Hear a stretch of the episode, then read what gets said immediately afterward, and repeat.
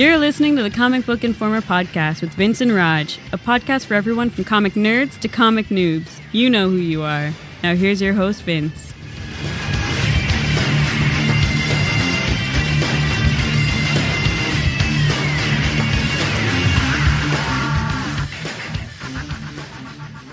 Hello, everybody, and welcome to issue 129 of the Comic Book Informer podcast, coming to you on June 25th. I'm Vince, along with Roger. How you doing today, man? Why are you speaking so loud? You're I- so loud. No, I'm not. You are. I'm adjusting your volume. Trust me. On my end, you're just blaring. Okay. So that's I'm it. That's how I'm doing. Sorry. Go Be ahead. quiet. Just not so excitable. Listen, there's a lot of fake in it going on today. Yeah. you and me both. All right, so we are wrapping up summer blockbuster month here. And, well, took a little thinking as to what we were going to talk about this week because the next big summer movie, at least for me, is Pacific Rim. But that's not based on a comic book. I mean, it has a nice little comic prequel out, really nice hardcover that uh, Marvel put out. So that didn't quite work. Uh, really, the only other summer comic movie is R.I.P.D., and we're not touching that. Literally, the only good thing about that is Jeff Bridges. So the next comic movie coming up would be Thor: The Dark World. Oh, don't do that to me. but I have a feeling I would be fired if I made Roger read another Thor comic. So, in order to stretch this theme, uh, I decided to look towards next year. And after the fun we had with uh, Wolverine last week, I thought we would stick to that classic X Men theme, where coming out next year, we have the X Men Days of Future Past movie, which is actually going to be collecting various cast members, just about all of them, from all of the movies, the original three as well as First Class, and doing this crazy time stream crossing multi generational story. I, I don't know. It's probably not going to be that good. But we get to talk about another all time classic storyline, and that is, of course, the X Men Days of Future Past from 1981. It was in Uncanny X Men number 141 and 142, written by Chris Claremont, art by John Byrne, Terry Austin, and Glynis Wein. And this is one of those stories that just holds up.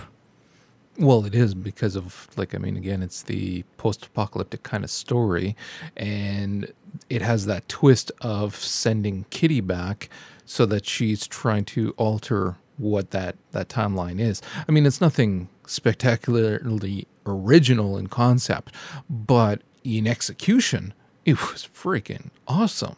And this was a really interesting period for the X Men. Like, this was just after Jean Grey died for the second time when she sacrificed herself to control, or not control, but get rid of the Dark Phoenix. So she's gone. Cyclops kind of quit to go on his little personal quest there. Emo binge. and this was right after Kitty Pryde had joined the team for the first time. Not even joined the team; she joined the school. She wasn't really an X Man yet. But I thought it was pretty hilarious seeing this, you know, flash forward to this uh, post-apocalyptic future that is set in the far future of the year 2013. now, granted, in 1981, that was pretty far away. No, I mean, look at Blade Runner. So Blade Mm-hmm. Runner is, damn, what is it? It's 2020 something, isn't it? Somewhere around there. Yeah, maybe tw- tw- 2025 or something like that. Yeah, I don't think we're going to catch yet. up to that one either. Yeah. Yeah, there's no flying cars in our future, people. We've been lied to. But I'm kind of okay with not having the killer androids. as long as they're sexy killer androids, I'm actually okay with it. Hmm. All right. Well, back to the story at hand. the uh, the the the purpose of the future storyline here is telling us that in 1988, due to you know political pressure, the Mutant Control Act was passed. So mutants became hunted, most of them killed, and a few imprisoned. And not just mutants, any other powered you know hero or villain was really on the chopping block. So we're in this future, and really the only surviving characters we have to follow are Wolverine, Storm, Colossus, Kitty, who's now calling herself Kate Pryde, as well as Magneto, Franklin Richards, and a woman named Rachel, who we come to find out later is uh, Rachel Summers, now known as Rachel Gray in the comics. But this was actually her first appearance in the X Men franchise as well. So there's a lot of really important stuff going on in this one little two issue story. Yeah, and if you read the issues that came before that, which were the the setup for it kind of thing, you see a, a lot of firsts and a lot of things that up until that point you had no clue what was going on different things. I mean, the the stuff with um, the uh, Wolverine going back up north because of I love that it's the evil Canadian government out to get him, and then the stuff with Kitty first joining up, and then the stuff with um, Kitty's problems with Kurt, how he kind of makes her feel off and it kind of worries her and whatnot, and then much later on they are so close, kind of thing. So there's a lot of stuff that happens initially that you really it, it's it's worth reading just to see where all of those things originated from. I mean, hell, Kitty wasn't even called Shadowcat at the time. So, like, she was still going by Sprite. right, yeah. At, at least this was that? before the roller skates, though. Yeah, you know, Jesus. So, and then this was right around the time too when Storm took over, mm-hmm. and when Scott left and, and Storm took over. So again, it was a huge time of change for that cast of characters. I mean, they had just gotten. Well, relatively speaking, the new team in there, kind of thing, and now we have these massive changes again. Yeah, that's what kept the X Men so exciting back then. You you really never knew it was going to happen issue to issue. Yeah, as evidenced here with this, you know, fast forward to the future where uh, they managed to disable their, you know, mutant inhibitor devices, and Rachel, using her fancy psychic powers, actually manages to send Kate Pryde's spirit back in time to inhabit young Kitty's body. And I loved the scene where, you know, all the X-Men are in the danger room and, you know, they're fighting and Kitty gets her pa- first pass through the danger room. And of course, with her phasing power, literally walks through it with her eyes closed. And you see all the X-Men just laughing up in the control room at that. She was an interesting character too not to interrupt you there but mm-hmm. like i remember when this was happening initially kind of thing and it was it was fun having this kid joining the team and how it was worked into the stories and different things like that and it's funny looking back at it now looking at what the character has become and how important her character is in the current canon and then kind of looking back now or having read this at what the expectation was of what her character would be in the future as Kate Pryde kind of thing, who is just as willful, just as intelligent and things like that. So Kate lands in Kitty's body, and you know, after a brief stay in the med bay, I, I think it's amazing that all the X Men are that much experts with all the medical They equipment are. without They Beast or. Professor X around. Freaking Storm, who's nothing but a thief. She's awesome with that stuff. Wolverine reading the you know the EEG, Yeah. like really? But anyway, and they they kind of accept the whole yeah, I'm Kitty from the future inhabiting her body. They're like, that's not the strangest thing we've heard this week. So we find out that the precipitating event here is that the Brotherhood of Evil Mutants are going to assassinate Senator Kelly, who is uh, running for president, as well as Professor X and Moira McTaggart.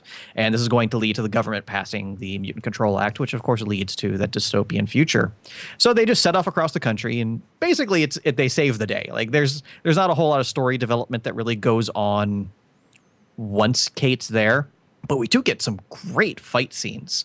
And this was just, you know, something that made the X-Men so, so cool back in the day was all these dynamic characters with all these cool powers. And you really see them using all that stuff here. There's fastball specials going on. There's, you know, Wolverine is just going nuts. And this is what you said with Storm taking over control of the team. This was really their first big team battle with her in charge. And you see the growing pains there of her, you know, kind of figuring out what to do and not sure if she's able to live up to the task. And her trying to to to keep Wolverine in check. the whole bit Yeah. about you'll pop your claws when I tell you to pop your claws. I was like, oh, And of course, work now. this is all uh, paralleled in the future with the surviving members, you know, fighting to, uh, you know, just I don't even remember what the whole purpose was. Like they're, they're time traveling. So what what do they really need to? the purpose was to yeah but the the purpose was to take down the their stronghold the sentinel stronghold which was the baxter building which i thought was brilliant um, so take down their stronghold so that just in case it doesn't work there isn't the nuclear holocaust that night because that's what they were trying to stave off was that the holocaust yeah, I suppose that the backup plan does make Yeah. sense. So I No, thought it, it, it didn't make much sense in execution though as we Yeah. saw where very rarely does the cover match what happens in the comics, especially now, but even back then. But when the cover for that second issue said literally everybody dies, well, everybody Yeah. died in that issue. And man, like I loved, you know, if you- yeah, growing up, Colossus was always my favorite X-Men character. And of course, I didn't read these when they when they first came out, but uh, they reprinted a lot of the uh, old school. born then. Hmm? You weren't born. I was about. but uh, back in the late 80s and early 90s, they reprinted a lot of the classic X Men uh, stories in a comic that was called Classic X Men. So it enabled me to really catch up and really appreciate all these uh, stories. And I just loved Colossus and seeing him in the future, who, you know, he's seen so much in his lifetime. You know, his children were killed. His wife is, you know, her spirit isn't in her body anymore. And he is just going nuts, crushing buildings and toppling sentinels. It was friggin' awesome. I loved the the shot where Storm dies, and he's holding her and he's crying, and then all you see is a Sentinel flying through the building. after. I was actually a little disappointed. Disappointed or not, I, I can appreciate why he did it that way, but you actually don't see Colossus dying. You, mm-hmm. she, Rachel tells you that he's dead. So, because she feels basically the mind link gone. So, I can appreciate that they they did it that way, but I think it would have been considering how striking it was to see the others go down right before that. I think it would have been good to actually show what happened to him. Yeah. But uh, anyway, the X Men defeat the Brotherhood, uh, save the Senator, and they all live happily ever after, except we have that cliffhanger bit where even the threat of what the Brotherhood tried to do was enough to step up the Sentinel program. Like maybe they can't get the legislation passed because they don't have a martyr, but they can still work pretty hard towards reaching this this future still inevitably. Yeah, and this was also the where we saw Shaw as well, um, coming in towards the end of that. That was a little bit of a again for folks a little bit of uh, um, something that I, I don't know if you'd seen him before that. If so, it wouldn't have been that much. Well, he was pretty I'm trying to remember big in the now, comics. I mean, right, the Dark Phoenix saga. Right, that's right. That's just right. A That's few right. issues Yeah, yeah, before yeah, yeah, this. You're right. You're right. You're right. Sorry. So yeah, I'm trying But- to place it in the time frame of when it was. I, I would have. Jeez, I was a kid when this came out. Mm-hmm. So actually, what was pretty cool is they kept going back to this future storyline in multiple like miniseries and one shots and all kinds of stuff. Where even after Kate came back, you know, her and Rachel were still there. Their future was still awful because it wasn't really a true timeline. Like they saved the day in the past, but it didn't erase the future. So you had this whole alternate timeline thing and all kinds of shenanigans going on. I'm not going to get into too much detail. Uh, get a lot of actually character development for Rachel, who becomes you know a pretty big deal, and actually eventually ends up coming back to the current day in the regular Marvel universe and joining the X-Men and going on adventures there and it, it was really cool to see this you know what was originally just a bit player in a two issue storyline even today is a major factor in the X-Men lore Yeah, I, she's one of the characters too that I've always felt is actually underused. I, I feel that they should be doing more with her in the canon. In, yeah in we talked about that a lot in AVX too. Yeah, yeah. So that actually leads to a follow up event called Days of Future Present, which came out in 1990. And uh, for that year, it traveled across the annuals of Fantastic Four, New Mutants, X Factor, and Uncanny X Men. Uh, writing by Walter Simonson, Louise Simonson, and Chris Claremont. Uh, primary art by Jackson Guice, Terry Shoemaker, Chris Wozniak, Jon Bogdanove, and Art Adams, as well as a whole slew of inkers and colorists to go along with them. But, you know, we have to maintain a timeline here. and what's great is even though this is early 90s New Mutants, we are Liefeld free. Except for that god awful cover. but since it's an annual, they didn't have uh, all of the regular creative teams involved. And thank you for that. Yeah, really. So we start off with the Fantastic Four, who you know, are traveling back to to their home, and this is that weird point in the Fantastic Four where Ben Grimm is human and he has his girlfriend Sherry, who's the thing. I, I didn't read a lot of Fantastic Four back in the day, so I couldn't tell you what's going on. So it was a little confusing at first. Yeah, really. It's like, who's this guy? oh, gotcha. Where they run into a version of the Baxter building from the past, complete with its own Fantastic Four team.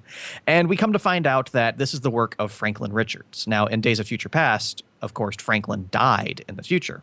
So we see that apparently he didn't die, and you know, time traveling and reality warping powers. As we've talked about in Fantastic Four, the limits of Franklin's powers are pretty much unknown even now. So back then, they could just hand wave anything in the story and go, "Yeah, Franklin did it." Yeah. So crazy stuff going on there, and of course, with the Fantastic Four realizing you know that's their son, there there's a lot going on there. And of course, young Franklin is very involved in this storyline, seeing, you know, this alternate future version of himself and just being terrified of the amount of power he could conceivably possess. I didn't read this one. I told you to read it. There's so many words. These old stories are just like they. My God. Yes, I. I okay, I, so. I was reading the first one, the, the, days pass, and it was like I, it got to the point. No offense to Claremont, but it got to the point where I was skipping massive chunks of text and just looking at the pictures. The fight scenes explained what they were doing. Yeah. I, I, didn't need to read Storm saying, "Oh, this is nothing that I used to to have to do before," and "Oh, I learned how to do this while I was a thief in Cairo." We know, we know. So, but it's still it was All right, so to fast forward the days of future present. I'm sorry. Uh, Rachel Summers, who's now serving with Excalibur along with uh, Nightcrawler and Colossus and Kitty. You know, they're all hanging out in England with Captain Britain for a while. She senses uh, Franklin's presence and heads out. And we also come to find out that uh, this character named Ahab, the master of the hounds, is chasing Franklin across time. You know, he was one of the uh, higher ups in the Days of Future Past uh, hierarchy, and he was tra- chasing down Franklin before he could mess up their timeline. And as I said, they expanded upon uh, Rachel's story, where, as we know, Rachel herself was one of Ahab's hounds. We saw that, you know, and like I said, the AVX stuff where she had the tracking abilities. So, all tying together all these storylines. This was actually a really good event. Uh, once you get into it and actually read it and pay attention to it, you realize will. all these storylines are really coming together. Uh, where we see Franklin is kind of going to the places where he felt safe in the past, the Baxter building. He actually goes to Xavier's mansion, where, since he is a mutant, we conceivably at some point in his teenage years went to Xavier's mansion to train. He became a member of the New Mutants at Xavier's mansion. So they run into the current New Mutants who are have Cable as their leader, and you know, so we have Sunspot and Cannonball and all those great characters that we love in this crazy alternate future version of the New Mutants that Franklin creates, and another huge fight. Banshee with his beard and you know missing a hand, and this poor dude realizing that Franklin's future was not a very fun place. So it's this huge time travel thing going on. Uh, it actually brings X Factor into it, which is a whole different realm of craziness, because this is X Factor. Uh, after Madelyne Pryor is gone. So Cyclops and is trying to become friendly with Jean again. But he's got this kid he's carrying around from another woman, who is, of course, Christopher Nathaniel Summers, who we find out not at this point in the storyline, but a couple years later, is actually Cable. So you have all this stuff going on, along with the multiple Franklins. I, it's just it was crazy and it kept getting like just as it was getting to the point where it was too much and too many characters and too much stuff going on it really tied together in a fantastic way where we see franklin accepting older franklin that he was actually dead. And it was just kind of like a, a, an across time memory flash where he hijacked young franklin's powers to give himself you know a body there. It was draining uh, energy from Rachel in order to maintain his presence but of course that was causing its own problems. It was you know draining Rachel. Poor young Franklin was in a coma. And we have all this stuff with uh, Rachel and Jean was huge. This was the first time Rachel Summers had ever met Jean Grey her her mother in, in the alternate future. And all the weird stuff there how Jean didn't want to accept her because she was using the Phoenix Force and all the stuff Jean had been through with the Phoenix. As Scott finding out that uh, Rachel was actually his daughter, and Rachel's jealousy for uh, Christopher because as far as she remembers, she was their child, not Christopher. All this great character development stuff that led to a really fantastic story in the end. And you really should go back and actually read it. I, I will. I will. I, I have it. I will read it for sure. Yeah, like I said, it it got huge, it got crazy. Like it was getting to the point where I was like, man, this isn't as good as I remember it being, as as so frequently happens when we look back at these old comics. But the way everything tied together at the end, uh, I really did appreciate how they brought all these characters together and told a really good story that again led to so much future stuff that's still important today. Yeah. Well, it's the same thing with the past one too. It's it, it it's exactly like what we were saying with Wolverine too, wherein there's the manner in which it was written is a style that does not hold up anymore. So parts of it kind of get a little they do get a little annoying. But if you can kind of just get past that and look at the story for what it is, you have a phenomenal story, that moment in time where so much was happening that impacts to this day kind of thing. So if you can do that, it's it's really fun to read. Mm-hmm. And you know, it just shows how much of of Claremont's you know vision and all the stuff he created carried through. Like like we've seen so much. A lot of uh, writers with comics today are afraid to really do anything new because you know first of all fans these days don't seem to want anything new. They just want the, their old favorites repeated ad nauseum. And also the whole fact of you know why so there are so many creators today who feel well, you know why should they create something if they're not going to really get any credit for it in the future? But back then you know chris claremont didn't care. He just kept throwing new stuff out there great characters who who have evolved and just really become fan favorites for myself. Yep. all right so we're going to uh, stop that discussion there because none of that has anything to do with the movie that's going to come out.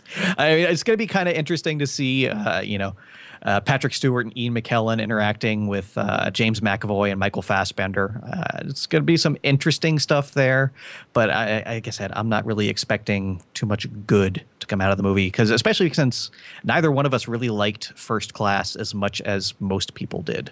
Well, it depends on who they get to write the script. I mean, if they can get someone decent to write it, the the Days of Future Past, the I mean, they can do something phenomenal with it.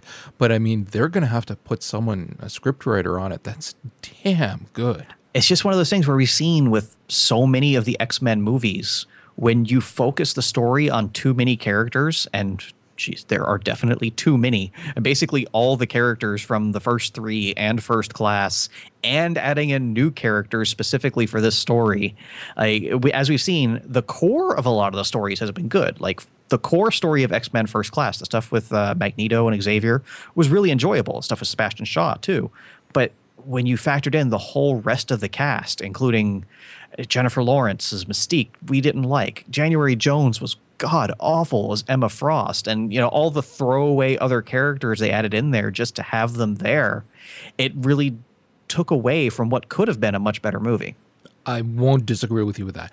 But what I mean is that if they're bringing back these other people, but they're just going to be there for, you know, bit parts, just so that you know they're there to, to create the ambiance of what an X-Men story is. Because the X-Men story, you do have a lot of mm-hmm. people there. But if they restrict the the main storyline to those main characters, to Kitty, to Colossus, to Wolverine, Storm, and Nightcrawler, and, and to a lesser degree the, the villains as well because Mystique was big in this story and Blob and things like that, then you can have a really, really powerful story that's well done. But again, uh, it's going to depend on how much screen time they plan on giving everybody.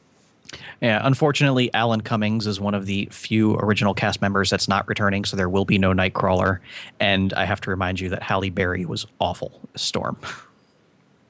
at this point here, is there really any other? Can you say anything about that? Can we get anybody else to do the role? No. So there you go. So, it, it, all right. Anyway, moving away. This is this is. I want to talk about what we're reading because I kind of skipped my what we're reading last week, so I, I have some catching up to do. You can have uh, all of this one. okay then. Uh, first of all, we have Age of Ultron. Did you finally uh, read the last issue there? I'm not caught up yet. No. Okay. Well, like I said uh, many months ago, this was basically a long mini series to explain why everybody has new costumes now. Basically, they traveled time one too many times and broke it. They broke time. Now, this does lead to some pretty cool stuff. I mean, the, the whole big thing was, you know, the whole Angela stuff, which we're not going to get into. But along with that breaking of time, we have a new event coming up called Hunger, which is Galactus in the Ultimate Universe. Hmm they they screwed up Ultimate Galactus when they tried it. So they decided let's just take the Galactus everybody knows and transport him there. There was this great little one page scene of Miles swinging through New York, and all of a sudden, hey, there's a big purple guy standing in the middle of Manhattan. like, all right, I'm sold on that. And we have uh, Wolverine and the X Men. Have you read that? Dude, I read what you told me to Okay, read last fine. That's Okay, all I I'm read. gonna That's why you didn't read anything then. I read nothing. You read two comics. Congratulations. I no, I read the other ones, the precursors for two, the whole Alpha Flight necessary. stuff, and uh, there. But I read them. you told me read this. I read them all. all right, Wolverine and the X. Give me a hard time tell me to read something. Uh, I just read, and you give me a briefly then, um, that's not very cool. As much as we loved Wolverine and the X Men at the beginning with the establishment of the Xavier School, and we praised Jason Aaron for this crazy cast of characters he threw together and how much fun it was, that was just a warm up because the Hellfire Academy is 10 times more awesome. All right, Uncanny Avengers. This, oh boy. First of all, there's this whole scene at the end where, or not at the end, but near the end, where the team is basically debating Havoc's speech from, what was it, issue five, you know, the famous M word deal. Yeah.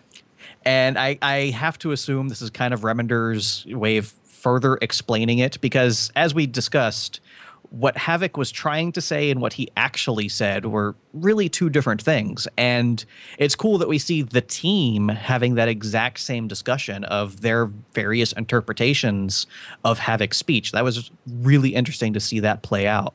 I'm not sure if that was originally the plan or if it was just kind of a, you know, go back and, but either way, it really worked. Uh, once I finished with this, I had to go back and make sure it was the right number of pages because so much stuff happened in this issue. Uh, we have uh, finally revealed, you know, all the stuff that's going on with uh, that happened in Uncanny X Force. The Avengers find out all the stuff Wolverine did with Warren and uh, the Kid Apocalypse that he killed causes a huge fracture there. Really interested to see that stuff play out. And there was one other thing. Oh my god, I blanked out. edit time. Edit. This out. No, no. Give me a second. I'm picking up the comic. this is all staying in. I hate you. I know you do. That doesn't change the facts. Take your time. Oh, there, there we go. We finally see. Um, okay, You ready? it. Yes, I'm ready. All right. The Apocalypse Twins have their four horsemen. Uh, this is something we've been waiting for, but they've decided since they could just go around and kill Celestials and get as many death seeds as they want, why not just have four horsemen of death? And since you haven't read it, I'm not going to ruin it. But uh, basically, they resurrect four characters that we thought were dead as their new horsemen. Batman? Holy crap! Batman from the War of Light. if they can do anything, that's who I would resurrect. So, I, like I said, I was shocked that this was only 22 pages. It, there, there was so much story in this comic. It was fantastic. All right, awesome. And then finally, the last one I want to talk about is The Extinction Parade, uh, written by Max Brooks, who is, uh, of course, best known these days as the writer of World War Z, the Zombie Survival Handbook, and various other assorted zombie goodness. So he's taking his crack at uh, another comic here. He's done some like G.I. Joe stuff in the past, where he's doing a traditional, you know, zombie apocalypse type story, but told from the point of view of vampires. And we see you know the vampires as you know the, the as we expect them all you know haughty and you know high class and constantly making fun of the zombies you know how they're the lesser undead and just how stupid they are and all this stuff. And then over the course of the story seeing kind of this is different the, the the zombies are dumb enough that the humans should be able to stop them, but something different is happening here. And I'm actually kind of looking forward to seeing how that story is going to play out from that point of view, because that's not really something we've seen. And uh, that's really all I had for this week. So you said you had nothing. I got nothing. all right, fine. You like it when I don't talk. I'm giving you like what you want. this is fan service for you, Roger. Shutting up. And for our listeners, you're welcome. Oh, you know I have a mute button here, eh? See, they can't hear you. You can talk all you want. They can't hear you right now. Okay, now you can. Okay, so we're gonna dump jump into our new releases this week, and oh man, Oh, come is on. a It can't week. be any worse than last week. You sure? Oh, damn it. All right. First of all, we have Age of Ultron number 10 AI. Um, assuming that's some sort of uh, bridging issue to the new Avengers AI series that's launching. Uh, we have all new X Men number 13, Captain America number 8, Daredevil number 27, Guardians of the Galaxy number 4, Hawkeye number 11, a special pizza dog issue. Nova number five, Powers Bureau number five, Scarlet Spider number 18, Ultimate X Men number 28, Uncanny X Force number seven, Uncanny X Men number seven, Wolverine and the X Men number 32, X Men number two, and Young Avengers number six. Seriously? You were saying? No, okay. And even from DC, we have Batman Superman number one, the new series uh, yes. from Greg Pak and Jae Lee. Sorry, I'm a little excited for that. yeah. Issues 21 for Flash, Justice League, Justice League Dark, and Red Lanterns, which is joining the uh, new creative team train of all the Lanterns books. Along that same vein, we rather unnecessarily have a new ongoing series in Larfleeze number one. It's just give up There's on no 52. reason for that, just yes. give it up. Uh, we have Talon number nine and Wake number two. That Scott Snyder series. I haven't actually read the first issue yet. I haven't either, actually. All right, and from the rest, we have from Dynamite, Battlestar Galactica number two, as well as a new series, Uncanny number one, uh, which, despite its title, actually does look pretty cool. Right. IDW brings us Doctor Who Prisoners of Time number six, Ghostbusters number five, a new Godzilla series, Rulers of Earth number one, which is picking up where the previous Godzilla series left off, and Teenage Mutant Ninja Turtles number 23. And from Image, we have Bounce number two, Fatale number 15, and another new number one with Lazarus. Uh, really cool looking new story from Greg Rucka. So, um, sorry, guys. Yeah, really. you weren't planning on eating this week, were you? just walk to work, save some gas, you know, do what you got to do because this ain't going to be pretty. All right. Well, that's going to wrap us up here. And I hope everybody enjoyed Summer Blockbuster Month. Uh, we'll see what we can do next year because uh, we have some Captain America stuff coming out. Should be in really cool stuff. And of course, Guardians of the Galaxy. Can't wait for that. So, uh, as always, you can find us online at comicbookinformer.com, as well on Twitter at CBInformer. So until next time, thanks for listening.